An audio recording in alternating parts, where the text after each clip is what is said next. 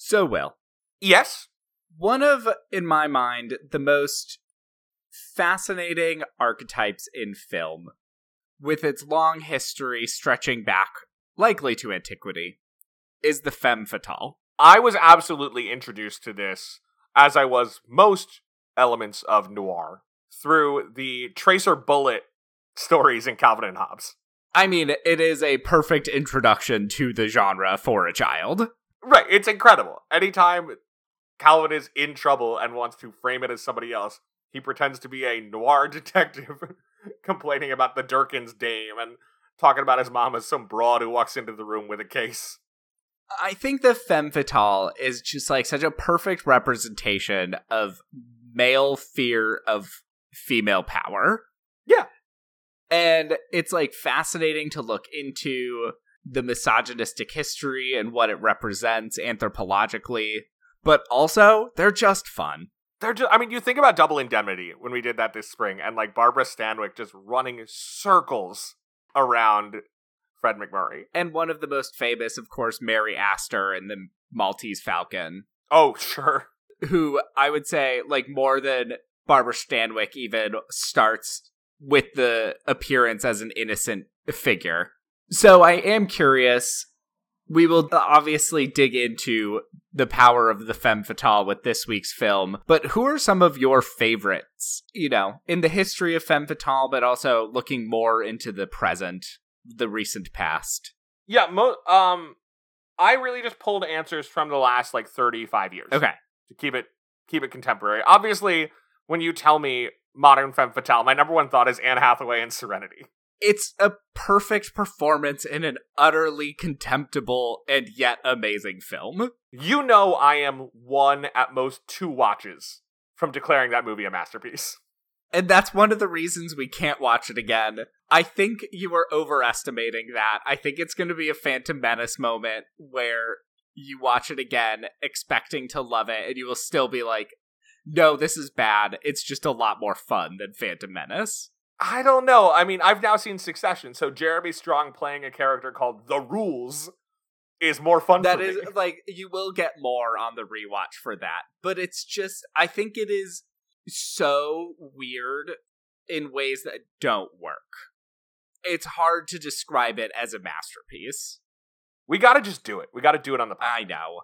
We gotta talk about how Anne Hathaway has sex with Matthew McConaughey to get him to murder her husband, Jason Clarke.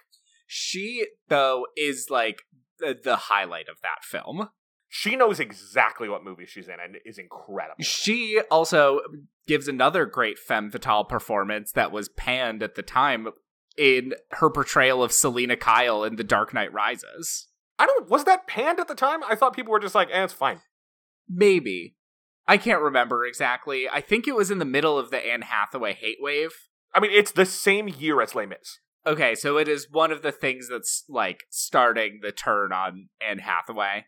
Yeah, But I think her performance is very good. I think Selina she's great. I think Selina Kyle represents some of the like best femme fatale characteristics because the level of insanity that you can associate with the role lends itself to a lot of creative portrayals dating back to Eartha Kitt, but Michelle Pfeiffer, of course, representing the peak Selina Kyle. I mean, the weirder femme fatale thing in Dark Knight Rises is Marion Cotillard as Talia al Ghul.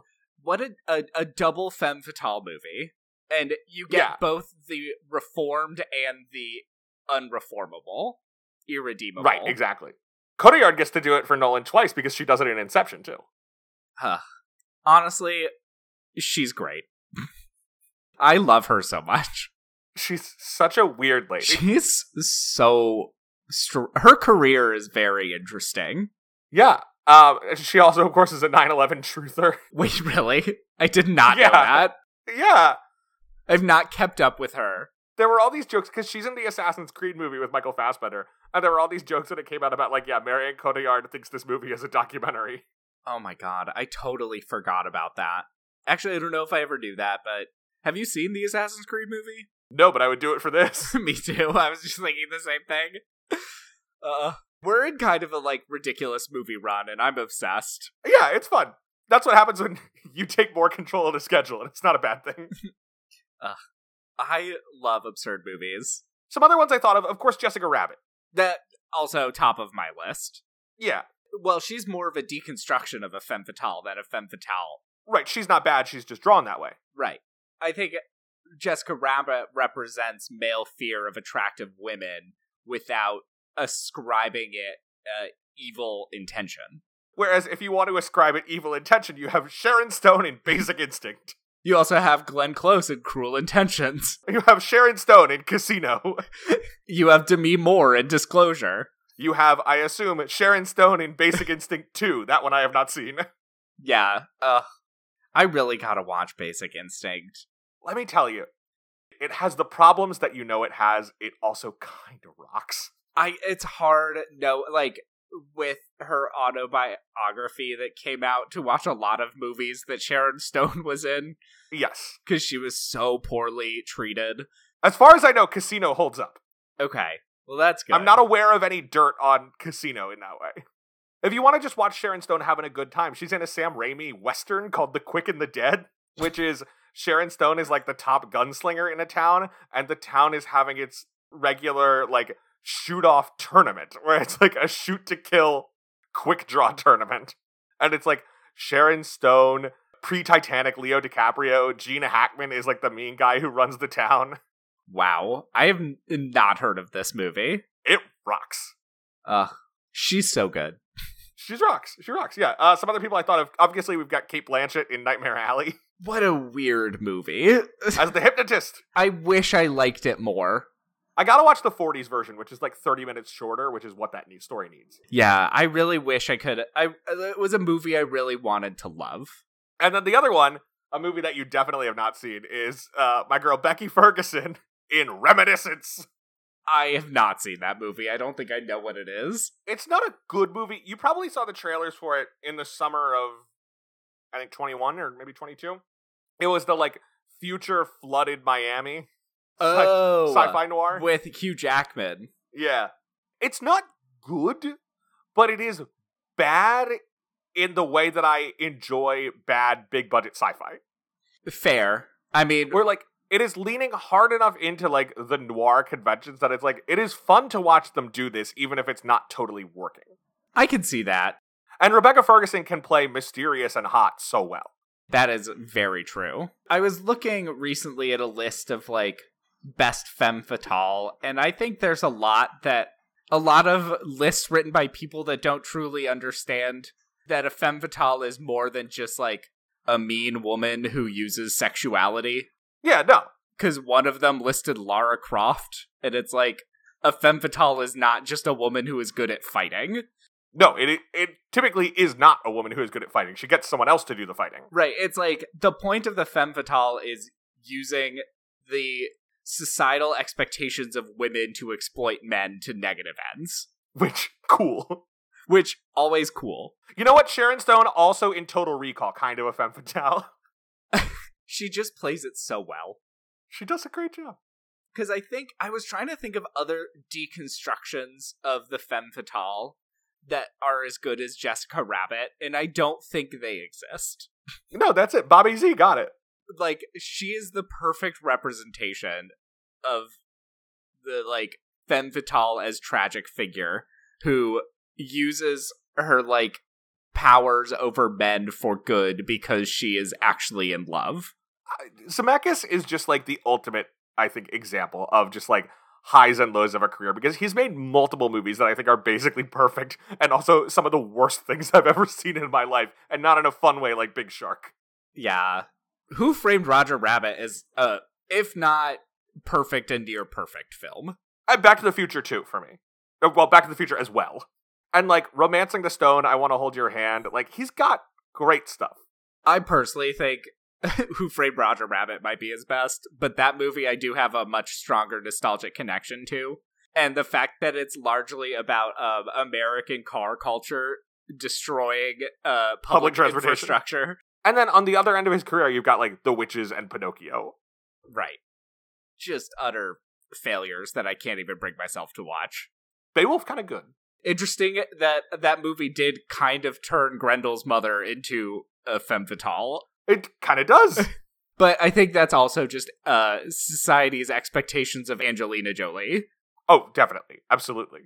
where like her performance just kind of reads that way, and I think that's also what the issue with the Tomb Raider ending up on that list is. But It's funny. I was bizarre. thinking through like directors who use this trope today, and so you've got like Zemeckis has. You've got it's definitely a part of the Nolan repertoire. But I was thinking a lot of our other, even like kind of noiry guys don't really like. There's no sort of like femme fatale role really in Fincher except for Gone Girl. yeah, And you know, this movie that we're talking about this week is produced by Jon Landau, who is James Cameron's producer. And I was like, you know, Cameron's got all these like spy-y, action-y movies. But he doesn't really do the femme fatale. But of course, for James Cameron, like women are queens to be celebrated. Single mothers save the day. right. Uh, James Cameron takes it to the other extreme. Yeah. I think that the trope, due to its problematic nature, has kind of fallen out of favor. Which I understand, but it is also fun. I understand it is fun, and I think it can be done in a way that reads as interesting Yeah. and provides good commentary, Serenity. serenity, and honestly, a bit of this week's movie. Okay, well then we should get into it because I have so much to talk about. All right, welcome to We Love the Love, a Hollywood romance podcast. I'm Mark and I'm gay. And I'm Will, and I'm a ginger. This, of course, is an investigative podcast, just like Dick Tracy would investigate. Uh, we're looking into the mystery of whether Hollywood romance actually makes any sense. And are these people actually dateable or even people? It doesn't matter if the romance is a main plot or a one scene flirtation, we will dig in and see what's there. And this week, we are taking a look at the 1990 comic strip adaptation sensation Dick Tracy. I don't know if I would go so far as to say sensation, but it has left an interesting cultural legacy. I mean, certainly everybody was aware of it. It had 100% consumer recognition. But not uh 100% box office recouping. It did okay. It would have done fine if they had not marketed it as though it was going to be Batman. Yeah, I mean production budget they definitely made it back, Right, exactly. And it's a Warren Beatty movie, so the production budget certainly ballooned. But they more than doubled their budget through marketing. which was an interesting choice on Disney's part. Yeah, like they were doing all kinds of stuff, right? They they put stage shows in the theme parks. They were putting out TV specials about the history of Dick Tracy to raise awareness of the brand. There were McDonald's toys for this movie, which is ridiculous. Did they I know Madonna used Blonde Ambition, her tour, to sort of promote the movie. Did they put money into that? Did Disney? Cuz I don't know. From what I've read, that was her idea. Well, that, I believe that. I just feel like that would have been their best investment of all. There is just like a stunning amount of merchandising around this movie. They released three different albums tied into it a Madonna album, the original songs album, and the score album, all as separate discs. And like that, more than anything. Again, there are cost overruns when you hire Warren Beatty. That's going to be part of the deal. Didn't they like I was re- I read the Wikipedia article. Didn't they build in a mechanism where like cost overruns would come out of Warren Beatty's money specifically? Yes, because Reds had gone so over budget and so over time that they were like, okay, you can make another movie. And this is his first movie in a decade. It's his first movie that he's directing since Reds. And they're like, we'll let you do this, but you're paying for it. Which I think is a very fair move on their part.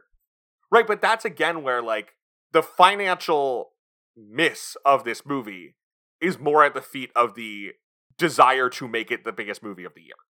I think if they had just like released the movie as a movie, it would have been more interesting almost. it's funny that like Batman comes out and there's the ramp up to Batman as well, the this cultural sensation of the moment that the Batman movie was coming out. And we sometimes talk about like studios taking the wrong lessons from a movie. And this movie was very much in development before Batman opened. But the way they marketed it, the way they approached it was Batman is this huge hit. Clearly, the audience has a massive appetite for pulp heroes of the 1930s and 40s for noir detectives. And so this movie gets marketed as the next Batman. They hire Danny Elfman to score it because of his Batman score. Honestly, to me, the studios took away the right lessons, which is like make weird movies. Well, sure. But I know that that is like this is a situation where it was kind of a miss in the other direction where the lessons learned from Batman Begins led to a whole series of like clone movies. And then there's the lessons learned from this, which is make the villains hard to look at because of how ugly the prosthetics are. Okay, but it's not just Dick Tracy, which again is like in development before people have seen Batman. They also make the Phantom in 96. They make the Shadow in 94. Like the mask is part of this tradition. There is this run of 30s style noir superhero detectives that are all made in the wake of Batman. And it's like, what if all of our rising stars played pulp detectives from 60 years ago? I mean, of those movies, this one clearly had the longest legacy. Yeah. Because I forgot those other ones were made, except The Mask, obviously. A movie I've never seen. It's okay. And then there's this. and then there's Dick Tracy, based on the comic strip by Chester Gould, which Gould wrote from 1931 until sometime in the 70s or 80s. And Dick Tracy does still run. There is still a cartoonist who makes Dick Tracy comics. I tried to find some of the old Chester Gould stuff to read, but the libraries did not have it, and I didn't look that hard online. Uh, did you know that there was a crossover with Little Orphan Annie? No, but I'm not astonished. I think Dick Tracy has to rescue Little Orphan Annie for his friend Oliver Warbucks. They should have made that movie. That would be great. This movie comes out right around the same time that Annie 2 is on Broadway, the Annie sequel. Oh my god, I forgot that existed. I think it was called Annie Warbucks or something. She does maintain the title Little Orphan Annie for a long time after being adopted. Yeah, that's true. That's a good point. Maybe that's because orphans are boys. And so they want to really make it clear like, this is a girl, but she's also an orphan. Mark, what was your background with Dick Tracy? What was your experience of watching this movie? So I was aware that the movie existed largely due to my knowledge of the career of Madonna more than okay. the history of like films based off of 30s pulps because Madonna's film career I find very interesting. And it almost always comes down to her being cast correctly in terms of whether the performance is good. And I would say in this movie, she is cast very well. And I really yes. enjoy her performance of Breathless Mahoney. She campaigned for this role, she worked for scale for it. And ended up making $35,000. Yeah. So probably not worth it to her, but she did get some great songs that are in her like standard repertoire. Yeah, I mean, she she got paid thirty five thousand dollars, and Stephen Sondheim wrote songs for her. Right, which that alone is worth a lot of money. Yeah, and I think she was my favorite part of the movie because it's Madonna singing songs by Stephen Sondheim. So really, my favorite parts of the movie are when Mandy Patinkin and Madonna are performing Stephen Sondheim. Sure, you know what makes sense. I enjoyed the movie. Like I said, some of the villains went too far into the uncanny valley and became kind of difficult to perceive. Oh, see, I love seeing tiny face and flat top and lips mumbles. Yeah. Dustin Hoffman as mumbles is drifting dangerously close to Rain Man. It is. It's not great. Um, James Caan just showing up, great. And then getting blown up in a car bomb. Uh, interesting reference. They tried to get Gene Hackman to show up for a role like that, and he would not it is interesting that he might be the most recognizable one. And I like wasn't expecting a Robin character. Wasn't expecting Dick oh, Tracy to adopt a ward. I don't know anything about Dick Tracy, the character. So I also did not know anything about Dick Tracy as of like 2 weeks ago. Um you wanted us to do this on the show. You were like we got to do Dick Tracy. And I had previously had long-standing vague plans with my mom to watch Reds. So I watched Reds, and then I was like, what if I watch the other Beatty movies? And I didn't make it to Rules Don't Apply, which is his 2016 Howard Hughes movie. But I did watch, obviously, Dick Tracy, and then Heaven Can Wait, and Bulworth. So I've seen all the Beatty directed movies except for Rules Don't Apply. I also then, to prepare for this, I was like, I should know something about Dick Tracy. So I spent the last week watching the RKO Dick Tracy B films from the 1940s. Which I did say do not watch all of them. No, you told me not to watch the serials Oh, from the 30s. okay. I didn't know they were different. Yeah, so in the 1930s, there's a series of serial adventures, which I've now seen some clips of, and they look pretty good, so I probably will watch them. A series of serial adventures starring Ralph Byrd as Dick Tracy. In the 1940s, RKO got the rights to make feature films, and they make two movies with Morgan Conway as Tracy. Uh, those movies are Dick Tracy and Dick Tracy versus Cue Ball. Then they bring Ralph Byrd back for Dick Tracy's Dilemma because audiences are annoyed that they're like, Ralph Byrd is Dick Tracy. Who's this other guy? And so Byrd is the lead of Dick Tracy's Dilemma, and Dick Tracy meets Gruesome, and then they make a TV show again in the 50s. So I watched the two Morgan Conway movies and the first Ralph Byrd movie, Dick Tracy's Dilemma. I have Dick Tracy meets Gruesome recorded and will watch it because Boris Karloff plays Gruesome. Wow. They're all like an hour. So I've just been watching them after my wife goes to bed. And what's happened is over the last week, I've just been putting these things in, and most of them aren't good. I think Dick Tracy versus Cue Ball is good. But what I found when I was watching Beatty's Dick Tracy last night is like, oh, somewhere along the way, I developed opinions about the Dick Tracy characters and about who they should be and how to do them right. Yeah, see, I didn't have any of that going in. So I love seeing Dick Tracy style villains like Flat Top because I'm familiar with Cue Ball or Split Face. Mark, right now, I need you to Google Coffyhead from the Dick Tracy comics. Oh, God. C O F F Y H E A D. Hold on. It's being slow. Oh, there he is. He's just a guy whose head kind of looks like a cup of coffee. I love him. So I came into this, for example, knowing that Dick Tracy villains look ridiculous and have names that match. I actually was glad that the movie clarified the role of his ward because in the RKO movies, I think he lives in like a boarding house, and there just is this kid called Junior running around conducting dumb investigations of his own. And I was always like, what Junior? Like, who is this kid? So I was glad to now learn that he is in fact adopted by Tracy. It is interesting that Tracy does not seem to have a lot of money and is now a single father. Not something you see a lot. I thought what was really striking watching all of these movies, including this one, is that Tracy is a cop. And a lot of the detectives of the 30s and 40s, I mean, even going back to Sherlock Holmes, are like pointedly not cops. So, like Sherlock Holmes, Batman, like the Shadow, like all these guys were not part of the police force, in part because there was a sense at the time that the police were either dumb or corrupt. And so, if you needed real justice, you had to go to somebody outside. And I think it's really fascinating that Chester Gould, who was a pretty conservative guy, his entry into that genre is somebody who is a part of the system. But also, it is interesting because I would say almost every other cop is still corrupt or incompetent. So it is still the like singular figure who can save the day. He just, in this instance, is in the machine while still operating largely outside of its rules. So, what did you think of the movie overall? You said uh, you liked Madonna. I enjoyed the movie. I liked Al Pacino as the villain.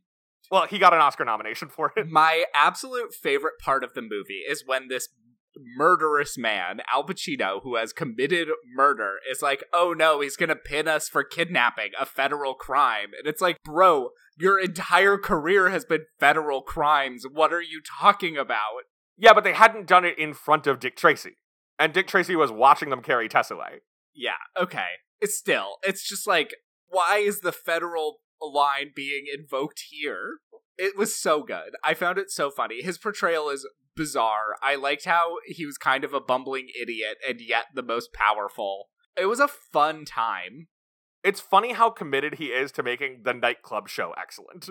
I think that is honestly the most respectable thing about this character is he's like I am a crook. I run a criminal enterprise. I He oper- murders a guy to take over his casino. he murders a guy to take over his Ill- illegal underground casino and he says these people are going to have a show cuz he is directing the musical numbers. He is as strict as like the choreographer of showgirls. It's like watching a Russian ballet teacher. he is tearing down their confidence. He is overly demanding. He is trying to set the pitch while he can't sing. It's so funny. for me, far and away, the best thing about this movie is just everything about how it looks. Yes. I mean, it's like so refreshing to watch movies that aren't realistic. This is like the last big Hollywood production to have no digital work done in it. It's just all like wacko prosthetics, these like painted backdrops. And like it doesn't even look like a comic. It looks like it's it's more it's more comic than a comic.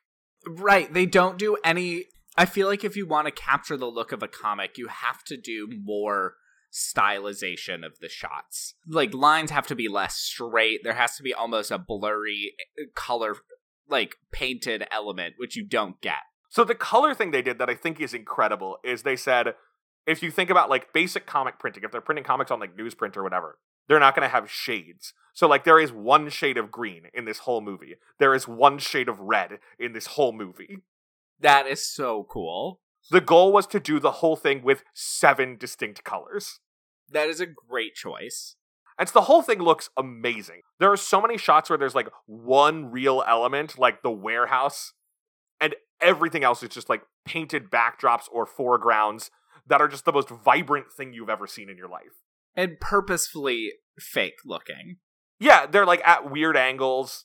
You don't come to Dick Tracy to get a slice of life. No, which Dick Tracy himself complained about. What?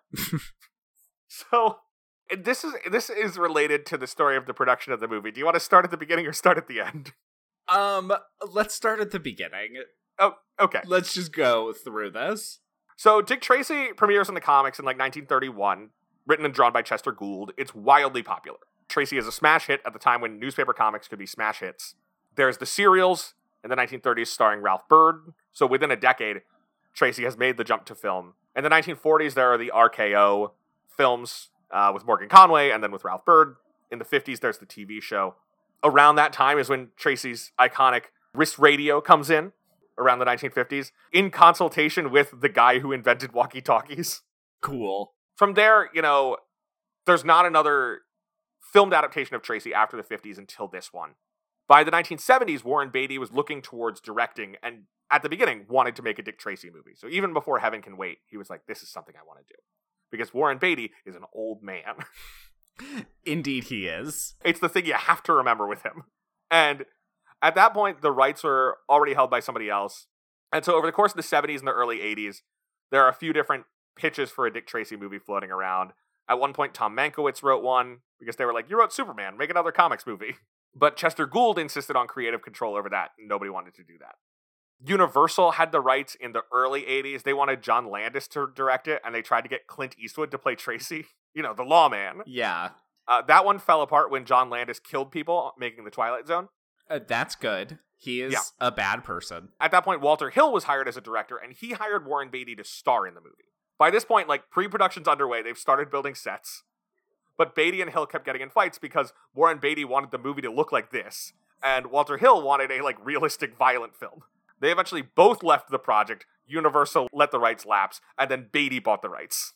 This is so complicated, and I'm so unsurprised. Right, yes. Beatty is famously difficult, even in things that he put together himself. Like, as this is going on, he's also making Ishtar. He's producing it. Elaine May wrote and directed. And he told her from the beginning, like, I want to make an Elaine May movie. Let's make this happen. And then fought her every step of the way. He is like so difficult. and you just I people can't keep getting away with this shit. I mean, he kind of doesn't, right? He's only made one movie this century. True. I would love to watch him and Annette Bening hang out. I mean, the main thing people know remember him for this century probably is saying the wrong movie at the Oscars. Right. That's the most notable thing he has done in the 21st century. So Beatty buys the rights. He convinces Jeffrey Katzenberg and Michael Eisner, who are running Disney at the time, to make the movie for him. They briefly try to get Martin Scorsese to direct it. Instead, this year, Martin Scorsese makes a little movie called Goodfellas. Goodfellas more like good choice. Yeah. As you said, the big condition for Disney was that any cost overruns during shooting would be taken out of Beatty's cut of the money. Uh, the movie was greenlit with a $25 million production budget that wound up somewhere around 46 million, and advertising put the budget over 100 So that's what I was talking about with the.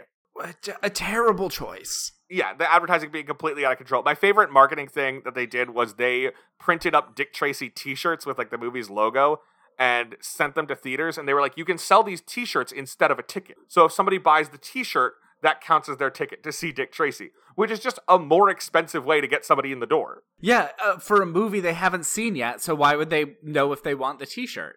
Again, the kind of thing that you think makes sense if you're modeling it after Batman, where like, sure, people will wear a shirt with the Batman logo on it.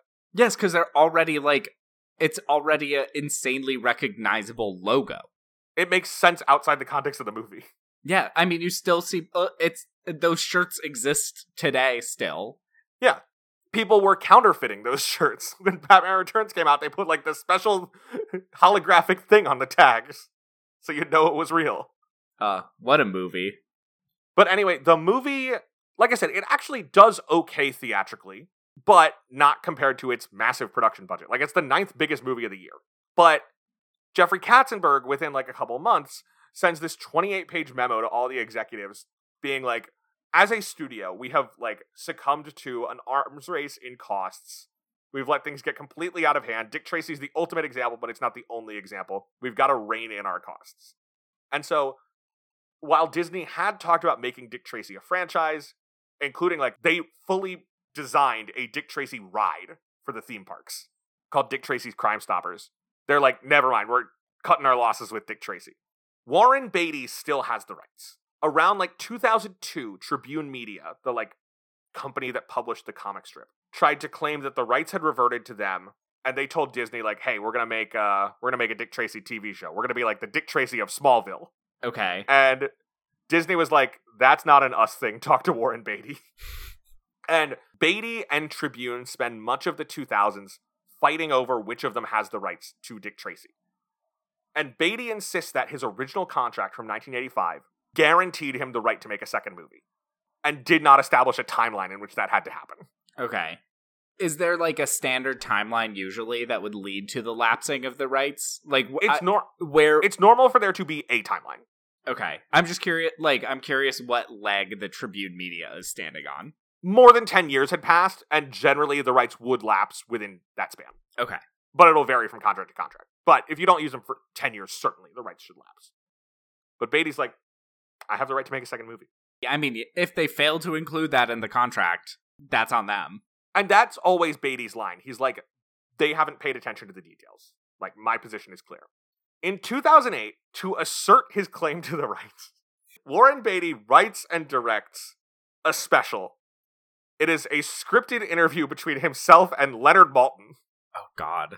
who you might know as, like, you know, 100 movies to see before you die guy. yeah. I grew up seeing him because he did the interviews with George Lucas ahead of the Star Wars trilogy VHSs that we had. I'm guessing those weren't scripted though. No. But so yeah, this is a scripted interview between Leonard Maltin and Dick Tracy. My God. Oh, and it was also shot by, I believe, three-time Academy Award winner Emmanuel Lubezki. Oh my God. And the special, which is about 30 minutes, I also watched this, is Maltin and Dick Tracy talking through Dick Tracy's life, um, how it is that he looks so good at age 107. The answer, by the way, is uh, SP, small portions, also pomegranate.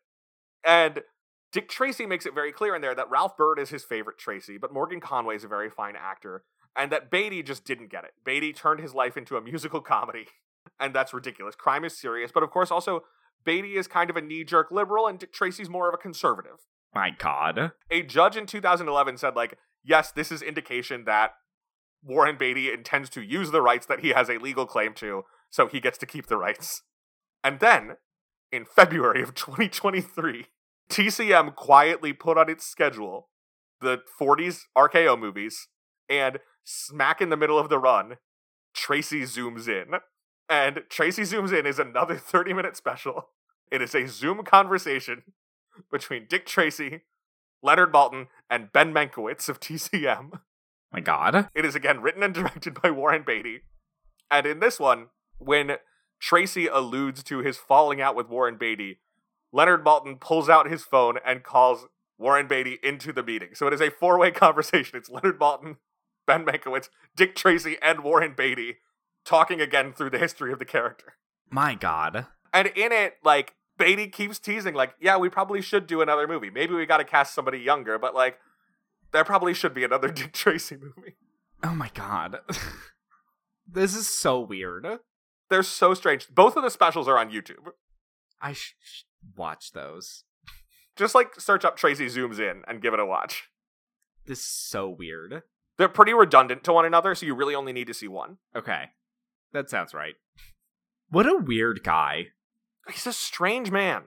But so that was kind of I watched Tracy Zooms In right before we started recording today. So that was the end of my Dick Tracy run, but probably not actually because I'm probably going to watch the fourth RKO movie and maybe I'll try out the serials. This is like when I read John Carter and came into that episode being like, "We got to talk about how to do Barsoom right." Yeah, you're now more into Dick Tracy than the movie. I've been Tracy pilled. yeah, well, Tracy pilled is horrifying. I'm into it. I will say I don't think this is why I've ranked the movies, but implicitly my my rankings of the movies line up a little bit with how good I think they are to Tess Trueheart. We haven't gotten to her yet because we've not hit the romance yet. Tess Trueheart, incredible. Yeah, I just feel like I love Glenne Headly. Like I will always love Glenne Headly for what she does in Dirty Rotten Scoundrels. And I just think this movie doesn't have the room for her to be as great as she deserves. It does not utilize her well at all. But the scenes she does have are like she's elevating what she's given in a way that I find very compelling. Which is kind of what every Tess Trueheart actress has to do because they're never given enough. Tess Trueheart, the most on the nose name for a love interest of any sort of comic that I have come across. Right, it's a great comic book name. My favorite Tess Trueheart is Anne Jeffreys, who played the character in the Morgan Conway movies in 1945 Dick Tracy and in Dick Tracy versus Cue Ball. In part because in Dick Tracy versus Cue Ball, she like gets to be involved. Like every time you see Tess Trueheart in anything, her deal is like, Dick, I feel like we should like hang out, have a date, have a nice time. And he's like, ah, justice calls, I must leave you. And in Dick Tracy versus Cue Ball, they need a woman to go undercover, and so she gets to be part of the mission. Well, that's fun. It's great. Whereas here, like, they're kind of lampshading it where he keeps trying to propose and getting interrupted by calls on his wrist radio. But it's like, let Tess do something. She rocks. I wish she had gotten more to do as part of her like damsel in distress moment. This is I feel like this was in an era where she could have fought back. Yes, and she really doesn't. That said, it is a movie in which the fighting is largely with like shooting wild sprays of machine guns. It's a uh, full Tommy guns. It's so funny that this is the same year as Goodfellas and I think Godfather 3. I really can't decide if this is like a good movie or if it's just a fun movie. I think it's not a good movie. I think the plot is nonsense. The plot's weak. It is. It's like there were points where I was like, I'm genuinely not paying attention to what's happening. And I'm still satisfied by my experience because the movie looks so amazing, both in the design and also I do think Beatty consistently finds really interesting ways to shoot it. But like I'm looking past what is ostensibly its focus. Yeah, I mean, the th- I don't remember. I like don't care about the plot. I care about the performances. I could not explain the details of the criminal plots to you. Well, I don't think we get a lot of details of the criminal plots beyond the fact that he is just extorting money from local businesses. Yeah, I mean, just all the like convolutions of what's going on with Pacino, what's going on with Madonna, what's going on with Dick Van Dyke. I love how Pacino is a villain because he's going after small mom and pop places. Yeah, that's what makes him evil. I just, I like, I couldn't care about the plot. I just loved, like, seeing everything that happened. Yeah, it was great to look at. And again, Madonna performs Stephen Sondheim written songs with Mandy Pretty Patinkin. regularly. Pretty, like, I more than that- I expected. I assumed there would be like two songs. And they're all good. I'm not surprised this got a Best Song Oscar. Yeah, it it won the Oscar for original song. I tried looking up the video. Unfortunately, Stephen Sondheim was not at the Oscars that year. Boo. It also won, I think, very deserved Oscars for art direction and makeup. Agreed. Those are the things I liked about the movie: Yeah. art direction, makeup, original songs.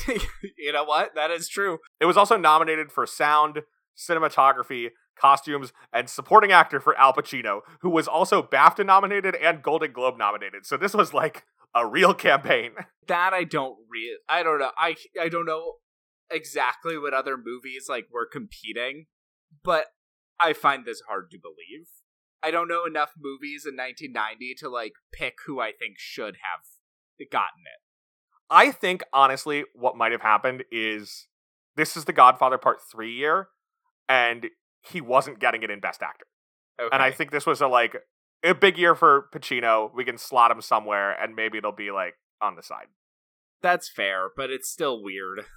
I don't know if I'd call this an Oscar-worthy performance, even if it was I- very fun. I would not. Yeah, um, I could talk about Dick Tracy for hours, but I, I- would just be talking at you. yeah. This is one I'm really uh not at the level you are. Oh, really? You're not? You're not ready to talk about Coffyhead? I am not. Coffyhead, I just know as a concept.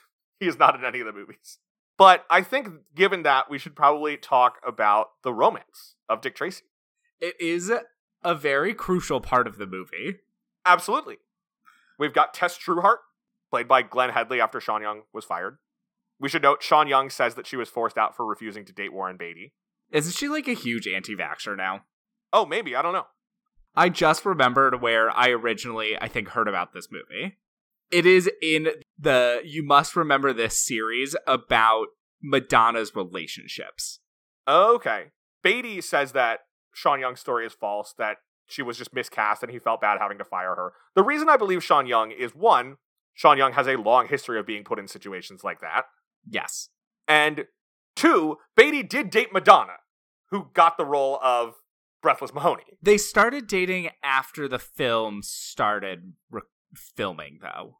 Right. So, like, if anything, it would have been a a ploy to date her. That's what I'm saying is I'm saying Beatty was looking to date someone on this production. If you take Sean Young's story, he tried dating Sean Young. Yeah. When she turned him down, she lost her job. And then he dated somebody else involved in the production. I believe that.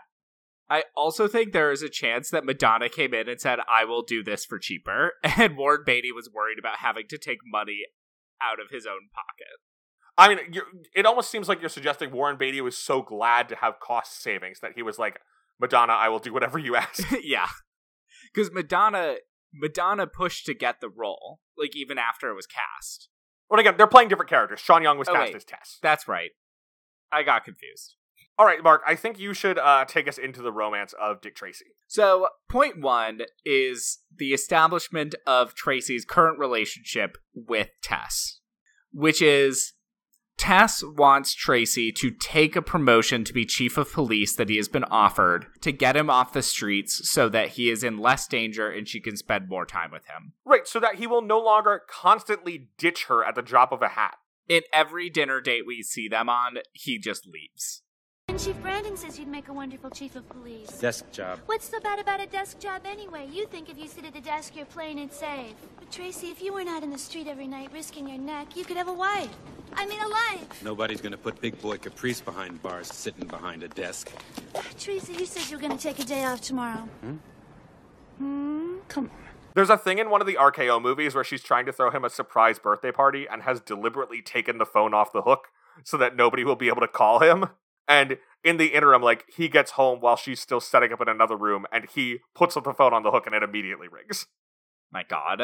I don't know how she does it. I would have just left. Justice for Tess. Tracy is resistant to do this, and he doesn't want to take this job because he doesn't want to be behind a desk.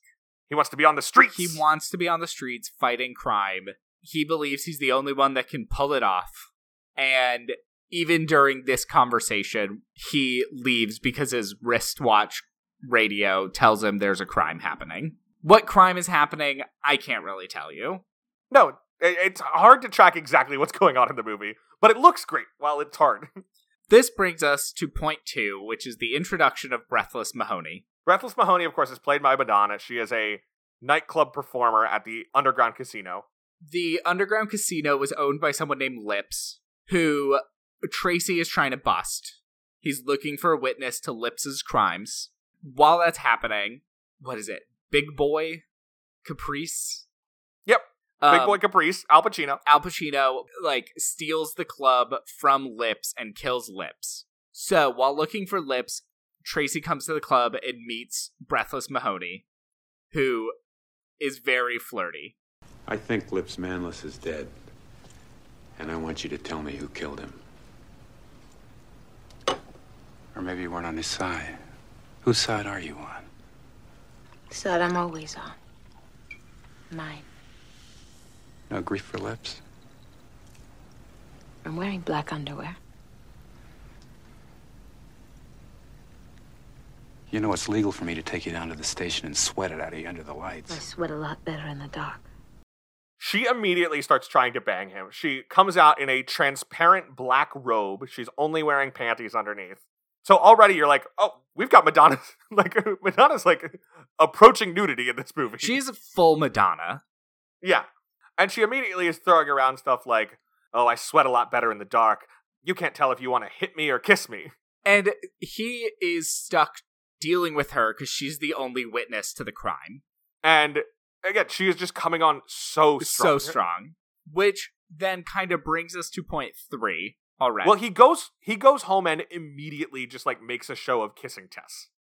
Right. Because he is tempted but still loves Tess. Because Exactly. it's Madonna showing up mostly naked. But this kind of brings us to point three. Because, like, the relationship was always kind of, from this point on, balanced between Breathless and Tess. Like, it all kind of happens simultaneously. Because Tess's plotline in the background is, like, other points with Tess are just the same as point one. Okay, except the one thing that happens after this, one is the two of them start sort of adopting the kid. And also, as they take the kid on like a montage of eating tons of food, at the end of that day, he tries to propose to her. Look, I, I, I wasn't thinking about you living alone as much as I, I was. I was thinking about me living alone. I mean, Tracy, watch out!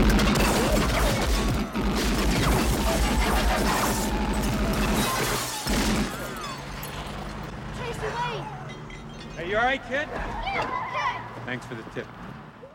He's like, "So Tess, you live alone?" And she's like, "Yeah, I do. I like living alone." And he's like, "Yeah, I I do too. We have that in common. We both like living alone. And so if if we have so much in common, shouldn't we?" And she just immediately says yes.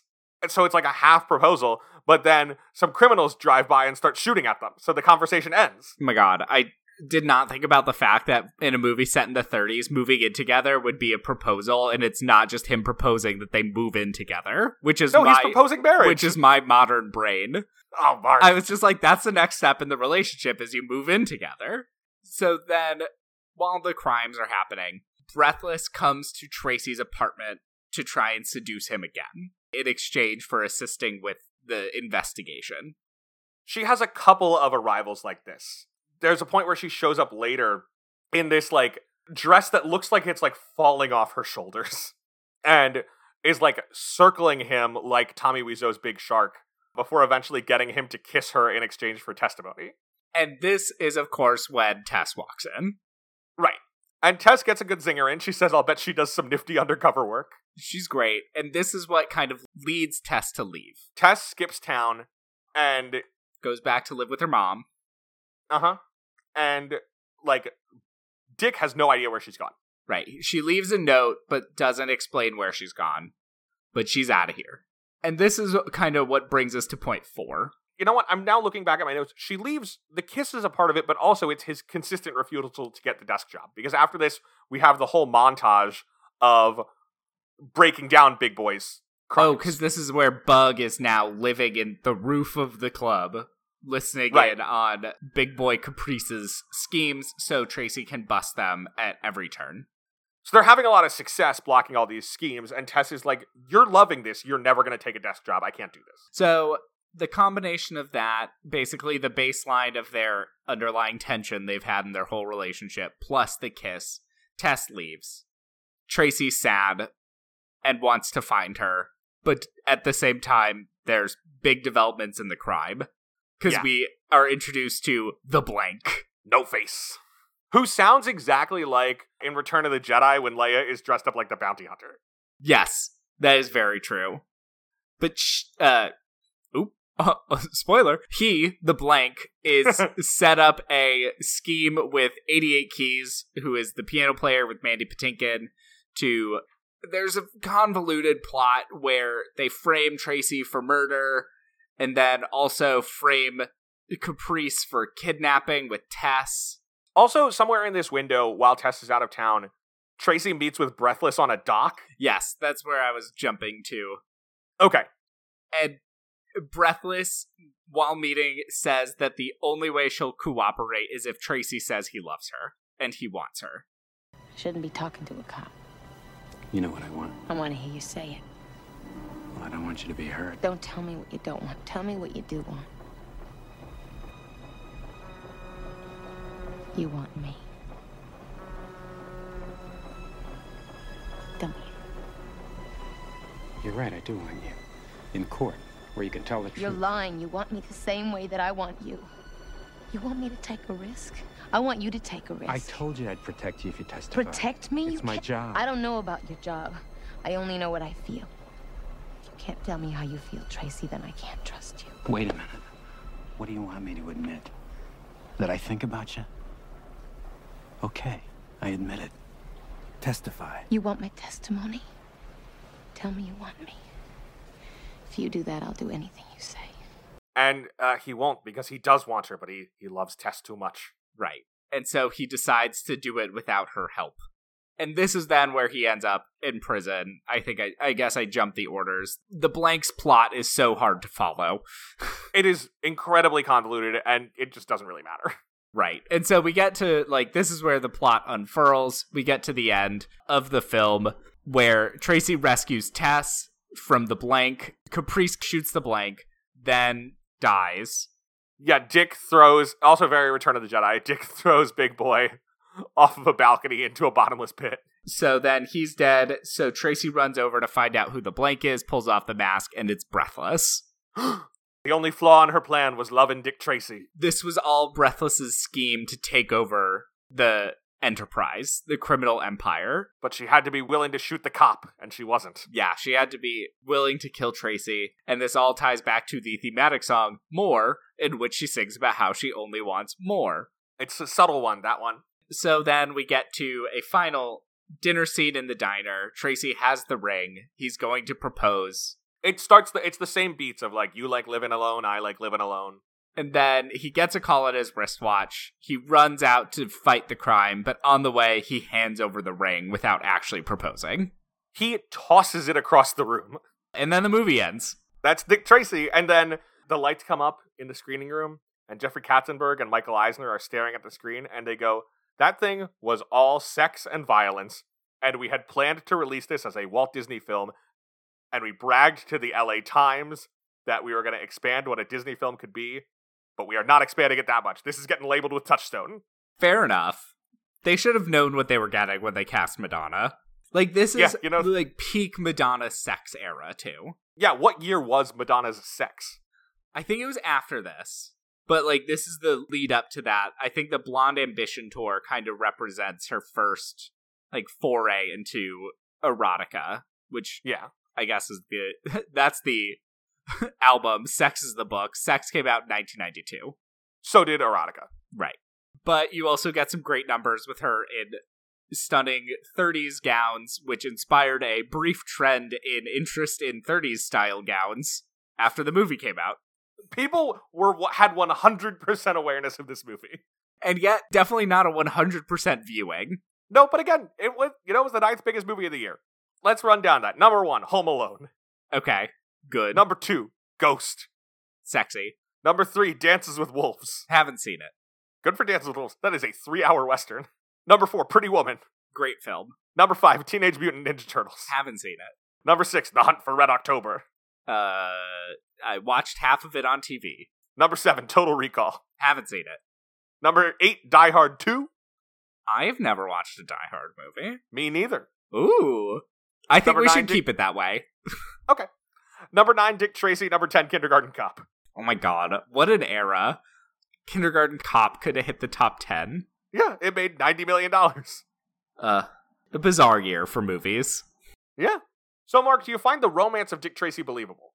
I think the Breathless storyline to me actually makes more sense than Tess, because if I was Tess, I would have been out so long ago. Tess is treated so badly. She deserves better. She deserves better. She realizes she deserves better. She should not have gone back. The third RKO movie is called Dick Tracy's Dilemma, and I had really hoped that his dilemma would be what to do when Tess goes crazy from neglect and starts killing people. Instead, it was like some jewels were stolen or something. Breathless, though, trying to seduce him as part of her convoluted scheme to take over the uh, criminal enterprise and then falling in love with the dashing Dick Tracy, I find more believable. Yeah, that's classic noir stuff. And I also find Dick Tracy being attracted to Breathless believable while still wanting to stay true to Tess' true heart. So, where would you rate this on a scale of 0 to 10? It's kind of tough. I'm going to go with like a 7.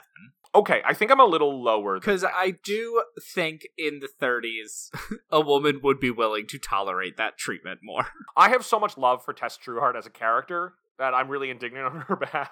That's fair. I also think so much of their relationship in this movie is their management of the kid, who is a literal child that they just like acquire somewhere. I don't remember how. So he witnesses the first murder by Caprice and then steals some stuff. And then Tracy rescues him from an abusive situation and he doesn't want to go to the orphanage. Right. So Tracy takes him in. Yeah, a lot of the Tracy and Tess relationship is just managing the kid, who eventually becomes Dick Tracy Jr.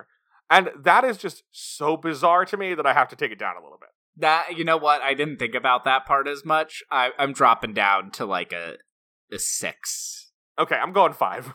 I just find the like the breathless part to me makes makes it make more sense than not. Okay, sure, that's fine. The same score you gave Big Shark. Look, Big Shark, good movie. I am more likely to watch Big Shark again than I am Dick Tracy. Oh, 100%. Do you find Dick or Tess or Breathless dateable? Uh, only Tess. Only Tess. Uh, Breathless is a would-be crime lord, and Dick Tracy is extremely neglectful. Yeah. Honestly, this is a pretty easy fairy kill situation. yes, it is. the true love triangle test. will Dick Tracy and Tess Trueheart stay together? I hope not. I think they will, though. I think they will, but Tess deserves so much better. But Yeah. now they basically have a kid together. I think they did eventually get married in the comics. If you had to date one person from Warren Beatty's Dick Tracy, whom would you choose to date? This is tough because everyone's either a cop or a criminal, both off my list. So I think I'm gonna have to go with Tess. Yeah, I was similarly trying to work through that, but I think Tess, Tess is kind of the only answer. Unfortunately, Tracy's actor friend, Vitamin Flintheart, is not in this movie. Oh my I will send you a picture now of Vitamin Flintheart as played by Ian Keith in the RKO movies. what a baffling name. Oh boy, he looks like a vitamin. Yeah. I buy it. Uh, Mark, should Warren Beatty's Dick Tracy be adapted into a stage musical? There is already music by Stephen Sondheim, and we now have a finite amount of Sondheim music. I'm not a no. No, I think this could be fun. I weirdly do think they were right to go theme park show with this. I think you could simplify the story a lot, hit the songs, and just do some razzle dazzle. As someone who learned a lot about Batman lore through going to Six Flags over Georgia, it is a way to introduce people to a property. I think that's what it should be. I think as Disney's Hollywood Studios as a park searches for an identity, because it should not just be the IP park, I think they should commit hard back to the magic of the movies by making a Dick Tracy stage show. Sure. Why not? That is definitely the direction that theme park is going, and not Star Wars. Oof. It was so fun when I went as a kid when it was still MGM Studios and there was a Aerosmith themed roller coaster. Okay, that's still there. Oh thank god. That was the first roller coaster I went on with loops. It's a good roller coaster. because I will always remember my sister asking the guy at the stand, "Are there any loop de loops?" Because it was the first trip either of us had ridden roller coasters. It was uh, Space Mountain, and the guy goes, "No, no, no, no, no. There's three. There are no loops on Space Mountain. No, uh, sorry. At Rock and Roller Coaster, since we'd only done Space Mountain, she asked if there were loop de loops, Sure. and he goes, "No, no, no, no. There's three. And apparently, Suzanne and I both like went pale, according to my parents. Fantastic. And that one has such a good picture that we bought it. I wonder if my mom still has it. Of my parents, hands up, screaming in joy, and me and Suzanne clutching white knuckle onto the handles, both terrified. there was a period where I was hitting Disney frequently enough, especially when I lived in Florida, where I knew where most of the cameras were. And that's always a good time. That was me at Six Flags over Georgia and at the Universal in Singapore, where we rode the Mummy so many times. Because when uh, Universal Singapore first opened, the Mummy was the only real roller coaster. They were still building the Battlestar Galactica one. Um, wow, great roller coasters. But we learned where the Mummy once was well enough that by the end of the day, we were posing for it. Good. So there's one where it's like I'm pretending to punch my friend who has like whipped her hair back in the wind so it really looks realistic as other people are looking on screaming. We did a Charlie's Angels one and Good. bought none of them. of course not. Theme Well, parks are okay, great. so wh- where we've landed is they should make not on Broadway, but they should do Dick Tracy as a theme park show. They should build the Dick Tracy's Crime Stoppers ride and just commit hard into all of this to be ready for when Beatty eventually makes his new Dick Tracy movie. the only amusement park musical with songs originally written by Stephen Sondheim. Exactly. All right, I think that does it for Dick Tracy. I'm glad we added it to the schedule. I am glad to have been Tracy pilled. It's been a lot of fun. A wonderful entry into the month of October. Next week, we're doing another throwback genre, this time to the gothic romance. My God, I forgot that was next. I can't wait. Mora's gonna. Oh, I can't wait till she watches this movie. Next week, we're watching Guillermo del Toro's Crimson Peak. I can't wait to talk about this. I love a bleeding house. But until then, you can follow the show on Facebook and Twitter at Love the Love Pod, and you can email us questions or movie suggestions at lovethelovepod at gmail.com.